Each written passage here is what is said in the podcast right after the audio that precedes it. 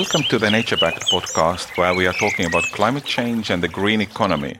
My name is Tarmo Virki, and today I'm speaking with Franz Hochstrasser from investment platform Raise Green. Welcome, Franz, to the Nature Backed podcast. Thank you so much, Tarmo. Appreciate you having me on. Tell us in a few words what Raise Green is doing. Um, definitely. Well, so so Raise Green is a community of climate investors, and we have thousands of folks now in the community. Um, and we we bring them together around our climate investment platform. Uh, so we are an SEC and FINRA registered marketplace in the United States uh, that lets those members uh, who want to put money to work in the clean energy economy we let them invest as little as $100 um, and as much really as they want if they're accredited investors uh, into clean energy developer uh, developers who are building projects and into uh, climate tech entrepreneurs who are building companies. Very cool. The uh, it's a bit like crowdfunding, right? Absolutely. Or is that, yes. or is that word passe these days? Um, it, it, it depends on who you ask. Um, it definitely is uh, equity crowdfunding is the mm-hmm. the technical definition in the United States, mm-hmm. um, and crowd investing is is what some people call it because really it's not like Kickstarter where you're donating your money and then mm-hmm. if that company or uh, uh, fundraiser wants to give you a product later they can. Uh, this actually is buying a security, whether it's stock um, you know, an equity investment or uh, a, a, debt note that uh, pays out on a fixed income. So it definitely, um, it definitely is still an applicable word, um, crowdfunding, um, but it's sometimes a little bit ambiguous because there's really, you know, donation-based crowdfunding, uh, and then there's investment crowdfunding, and we we do investment crowdfunding. Absolutely. The uh, tell me how it got started how did you guys come up with the idea that we need a green investment platform? Uh, do you want the long story or the short one? Uh, I don't know how long is long. I mean, anything uh, less than five minutes is fine. Okay, so five years is not. Uh, no, no, no, no. no I, am just kidding. Um, so, uh, you know, we we got started uh, back in 2018, actually, and uh, I had just come off of having worked for President Barack Obama for the prior uh, nine years of my life uh, on his campaigns back in Iowa, uh, and then at the U.S. Department of Agriculture working on Recovery Act deployment, uh, which was the previous largest climate investment in U.S. history, um, as well as uh, working at the Obama White House and the, the Obama State Department to help negotiate the Paris Agreement. And I came out of all of that with these two main ideas. Um, back in, in 2017, 2018. One was we just need more people, more talented people putting their energy into uh, creating clean energy and climate solutions. Um, and the other is that we needed so much more capital to flow into the space. You know, at the time it was about 300 billion a year that was flowing globally uh, into uh, energy and energy efficiency and, and other types of, uh, you know, uh, clean energy and climate solutions. Uh, now, thankfully, it's up around a billion, a billion plus, but ultimately, uh, excuse me, a trillion, trillion plus, hundreds of billions um, mm-hmm. that were already flowing. So 300 billion up to 800 or, you know, 800 billion or a trillion. But we need three to five trillion dollars per year flowing into the space uh, to truly uh, build the solutions fast enough to outpace uh, the advancement of the climate crisis. Um, and so those two motivations uh, led me back into graduate school. I met uh, my co-founder Matt um, in our our very first uh, orientation class, and we got to arguing about the best way to uh, to solve those problems. And ultimately, you know, we came up with that we need to give everybody a way that they can act uh, both uh, directly with their time if they want to start a company, they should be able to get access to capital uh, to fuel its growth. Um, and also with their money, if they just want to, you know, sit back and continue to live their lives, but put some of their capital to work um, to make that transition happen more quickly, uh, then they should have an easy way to do that. And that was the birth of Raise Green. Absolutely. The uh, from that you know below one trillion to three and three to five trillion, how much can you manage with a Raise Green? Uh, good good question. So you know we we take a grassroots approach to uh, climate action, and what I mean by that is you know like I said we we want more people involved in investing and in innovating in the space. Um, and so, you know, we we have an, a goal to be at about a billion dollars invested through our marketplace uh, by 2025, um, and about 10 billion invested um, by 2030. Um, and I know that that's a small chunk, but it's a it's a uh, an additional chunk that wouldn't necessarily have money uh, coming from it if it weren't for this type of, of mobilization. Um, and so that's kind of where we see our model as an additionality play in the climate finance space. And also, of course, from the other side, if you guys can actually get people to launch uh, climate tech companies, then the impact could be much bigger than the, you know only fund only funded by through your platform, right? One hundred percent, yeah. Uh, you know, the the more uh, climate entrepreneurs that we can launch and get off of the ground and project developers that we can empower with tools.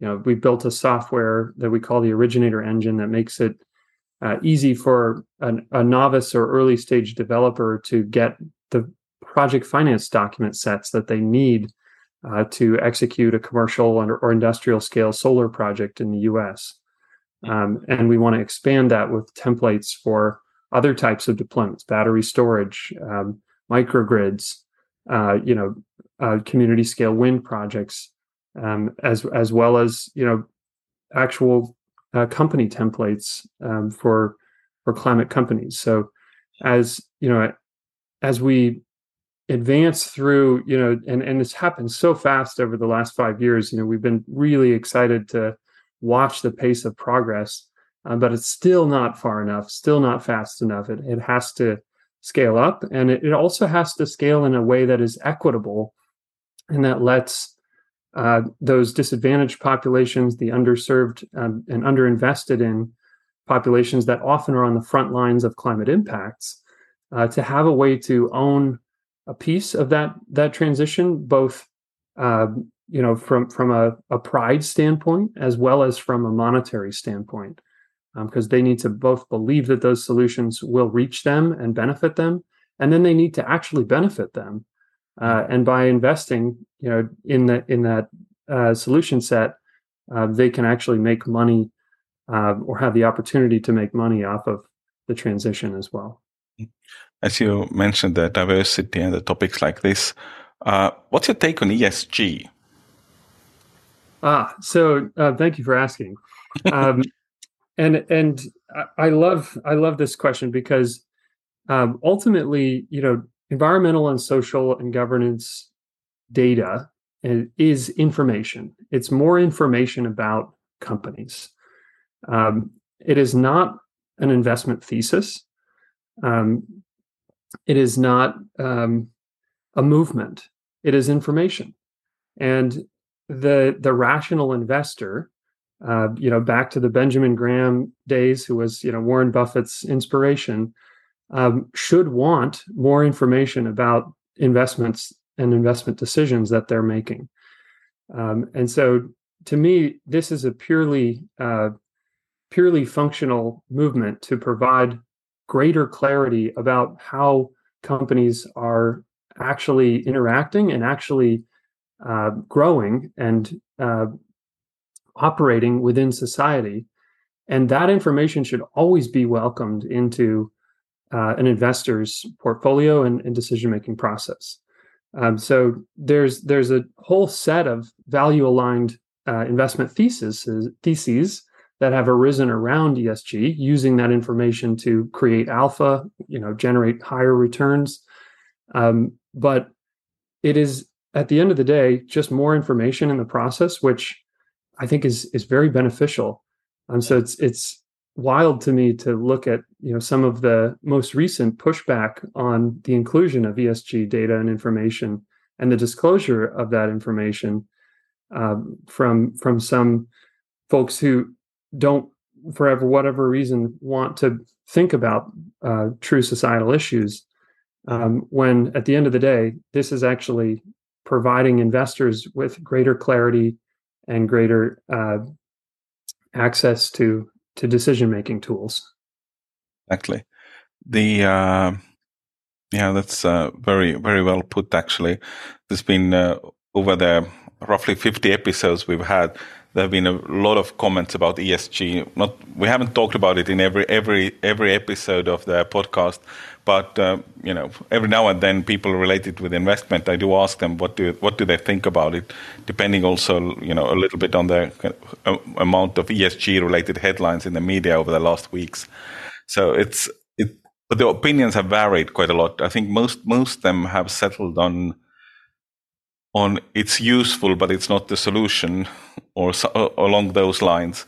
And uh, I think that's pretty much what you were also saying that it's useful, but it's not the only thing which can uh, drive the world, right?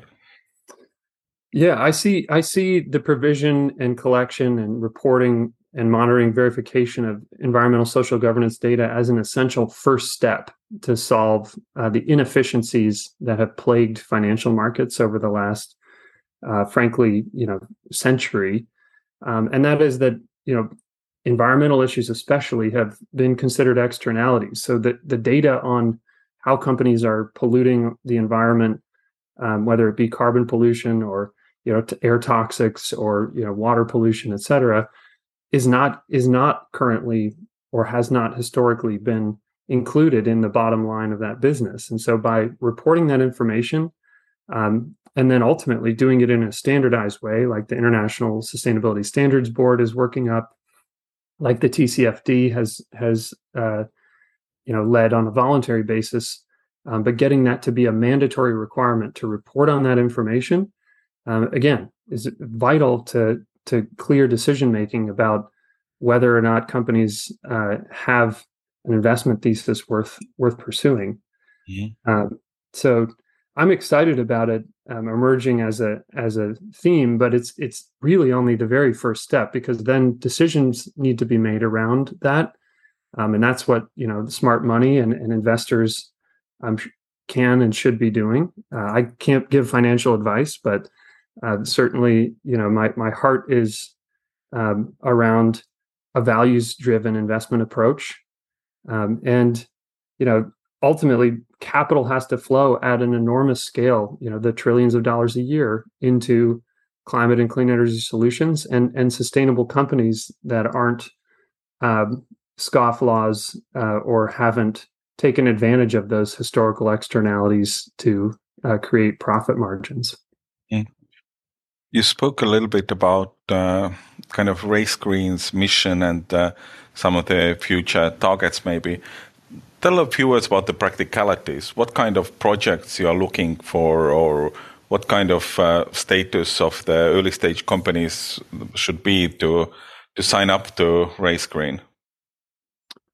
Ah, certainly. So, um, you know, we we are a U.S. funding portal, um, and so we we currently um, through Raise Green's marketplace can only list uh, U.S. Uh, companies, companies incorporated in U.S. state or territory. Um, that said, we do have a partnership with a European uh, funding portal, uh, and we haven't announced that publicly yet, um, who that is. But uh, we have a good uh, good thing going where we're sending uh, European companies to them, and vice versa.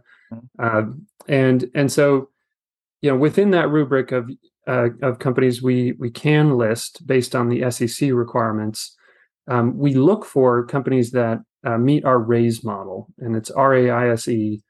Um, so we definitely look for a path to revenue or clear revenue, especially if it's a project company, an individual, you know, solar project, for example. They should have a power purchase agreement, or uh, you know, at least have site control. Um, and then we look for ambition, which really is about the team. Does the team have what it takes to deliver on this project? Do they have the experience as well as the drive? um, and and the hours in the day. Uh, and then from there, you know, we apply this uh, sort of ESG lens of looking for impact that's both social and demo- and demonstrably environmentally beneficial. Um, so that's the raise model, and we we review uh, we review companies against that and against their SEC eligibility, and then we select uh, a small subset, about five percent of applicants, um, who we list on the Raise Green marketplace. The typical amount of money raised would be. Um, our average project size has been about uh, 3,300 or 30, 330,000, excuse me. Uh, but we've raised, you know, uh, one company has raised nearly three million dollars on our marketplace, um, and and then we've had folks, you know, raise as little as as uh, fifty thousand. The uh, yeah, I mean, uh, most of our listeners are in the United States, so it's highly relevant for for them. Uh, and uh, if, if you publish your European partner at some point, we will can add it to the show notes later also. So keep, keep us posted about that.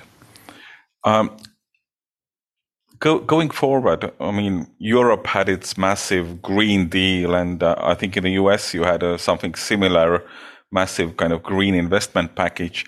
How do you how do you see this kind of the green investment scene developing? Will it be you know government uh, government run or will governments will always have a massive impact on it or do we see that kind of or do you see that kind of uh, smart private money also flowing or maybe even flowing more than the, the public money? Um, so I, I love the work of the uh, climate policy institute. Uh, they just do tremendous uh, analysis on the global capital flows into climate finance. And uh, their their most recent Sankey diagram um, had about 55 billion a year flowing from households uh, into that into that mix of you know I think it was 800 and 800 some billion total. So that's that's not an insignificant amount. You know, 50 billion going toward 800. Um, we want to we want to make that bigger. You know, we want to get a, a bigger chunk in there. And in the US, you know, for the past hundred years or so, uh, nine out of 10 Americans have been left out of the lucrative opportunities to invest in private companies and local small businesses. Uh, and that changed a few years ago with regulations that allow for community financing.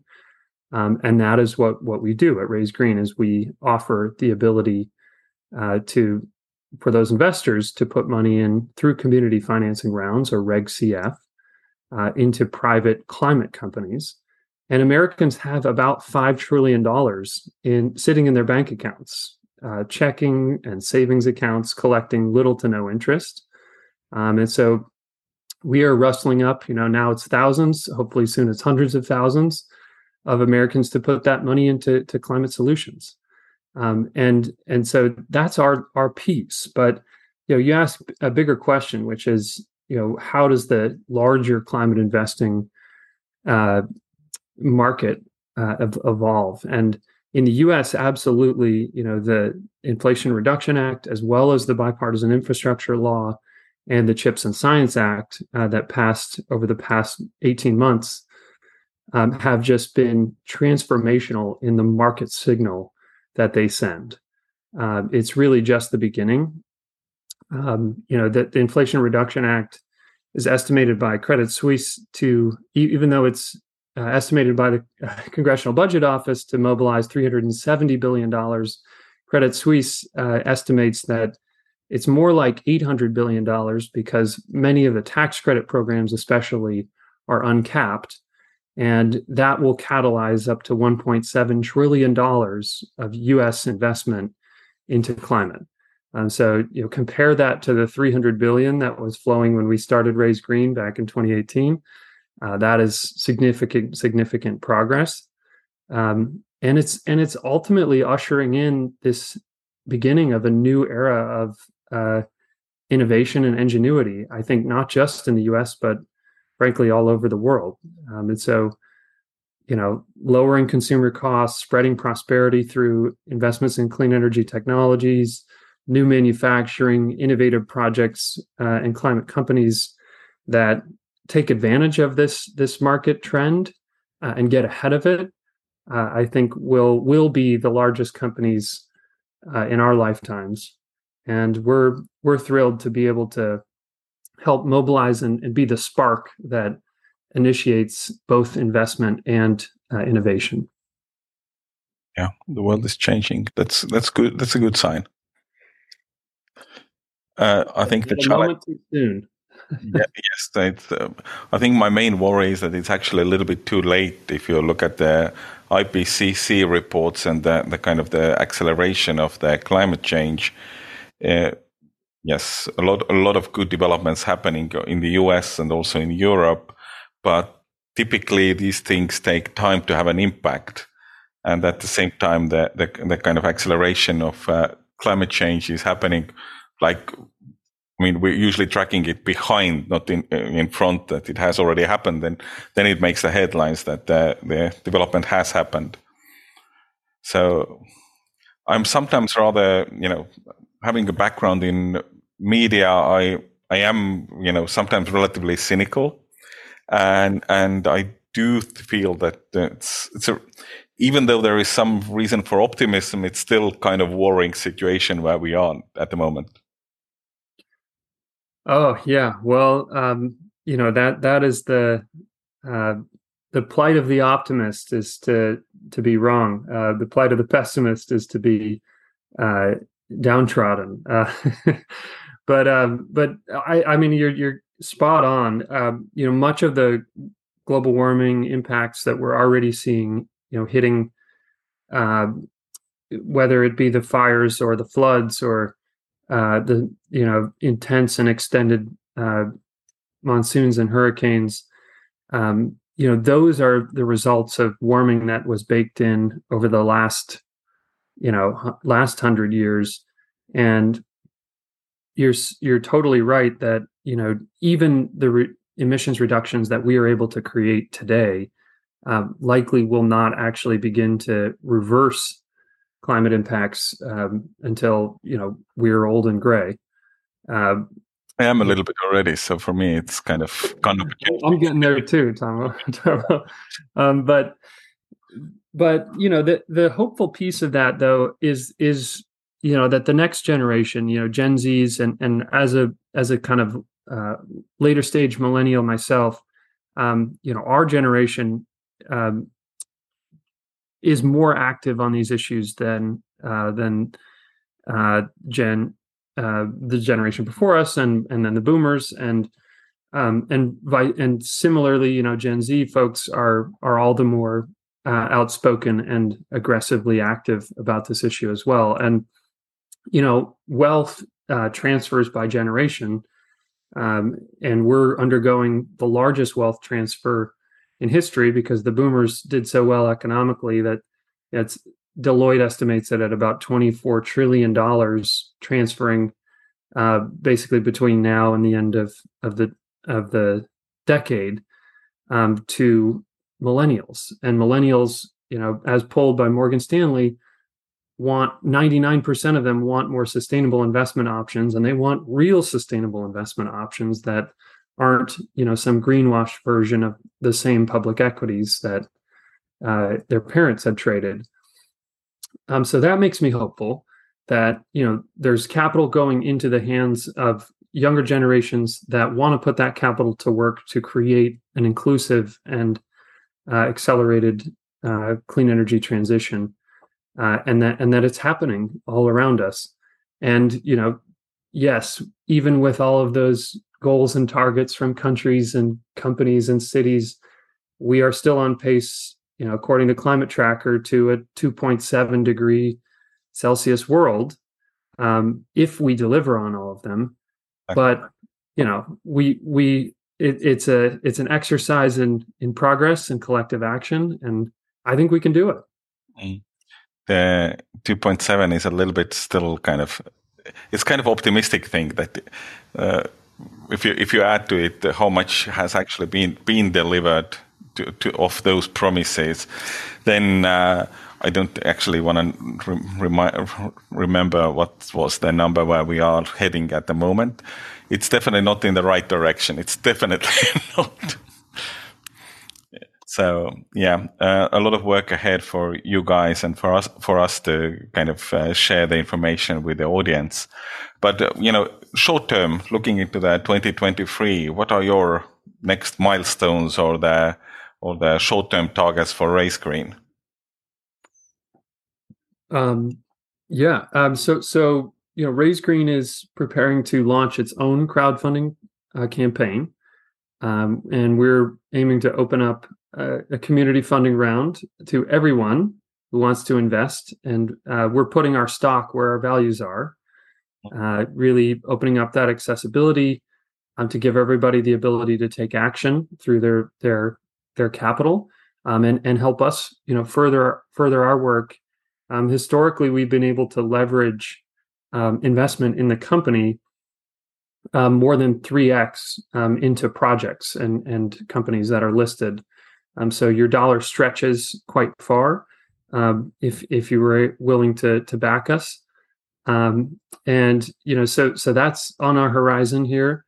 Um, if you are interested in that, feel free to reach out. You can you know find it on our our website shortly as well. but you know really it's it's doing uh, doing the good work of implementing these tremendous policies and these tremendous tailwinds that we were talking about through uh, the inflation reduction act. And you know there are more than 10,000 cities and towns across the US and every one of them needs uh, you know 10 or 20 or 100 uh, distributed energy resources installed uh, between you know now and the next seven years uh, to get to 100% clean energy uh, by 2035 uh, and that's the president's goal president biden. Um, and we're you know we're full steam ahead trying to make sure that there's greater access to that that capital and that it's going into projects and companies that are building uh, that clean energy future that we want to live in. So uh, it's no no time to waste. Uh, that's a that's a good comment to wrap up the show. Thanks, uh, Franz, for joining us. Thank you so much, Tarmo, and appreciate all all of your listeners tuning in. Uh, keep your chin up. Uh, we can we can get this done.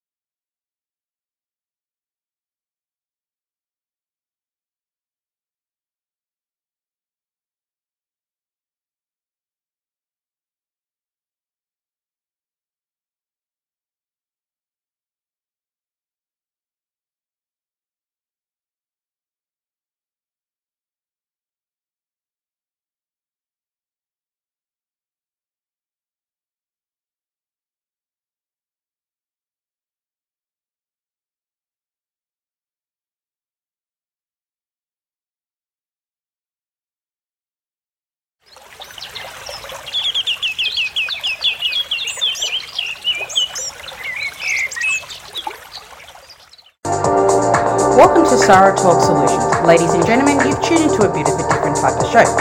I'm Sarah B and I'm your host. You can find me on my IG, which is Aussie underscore Sarah underscore LA. I talk about amazing, relevant conversations and topics and what functions that goes on in this magical, wonderful, wonderful city of the City of Angels.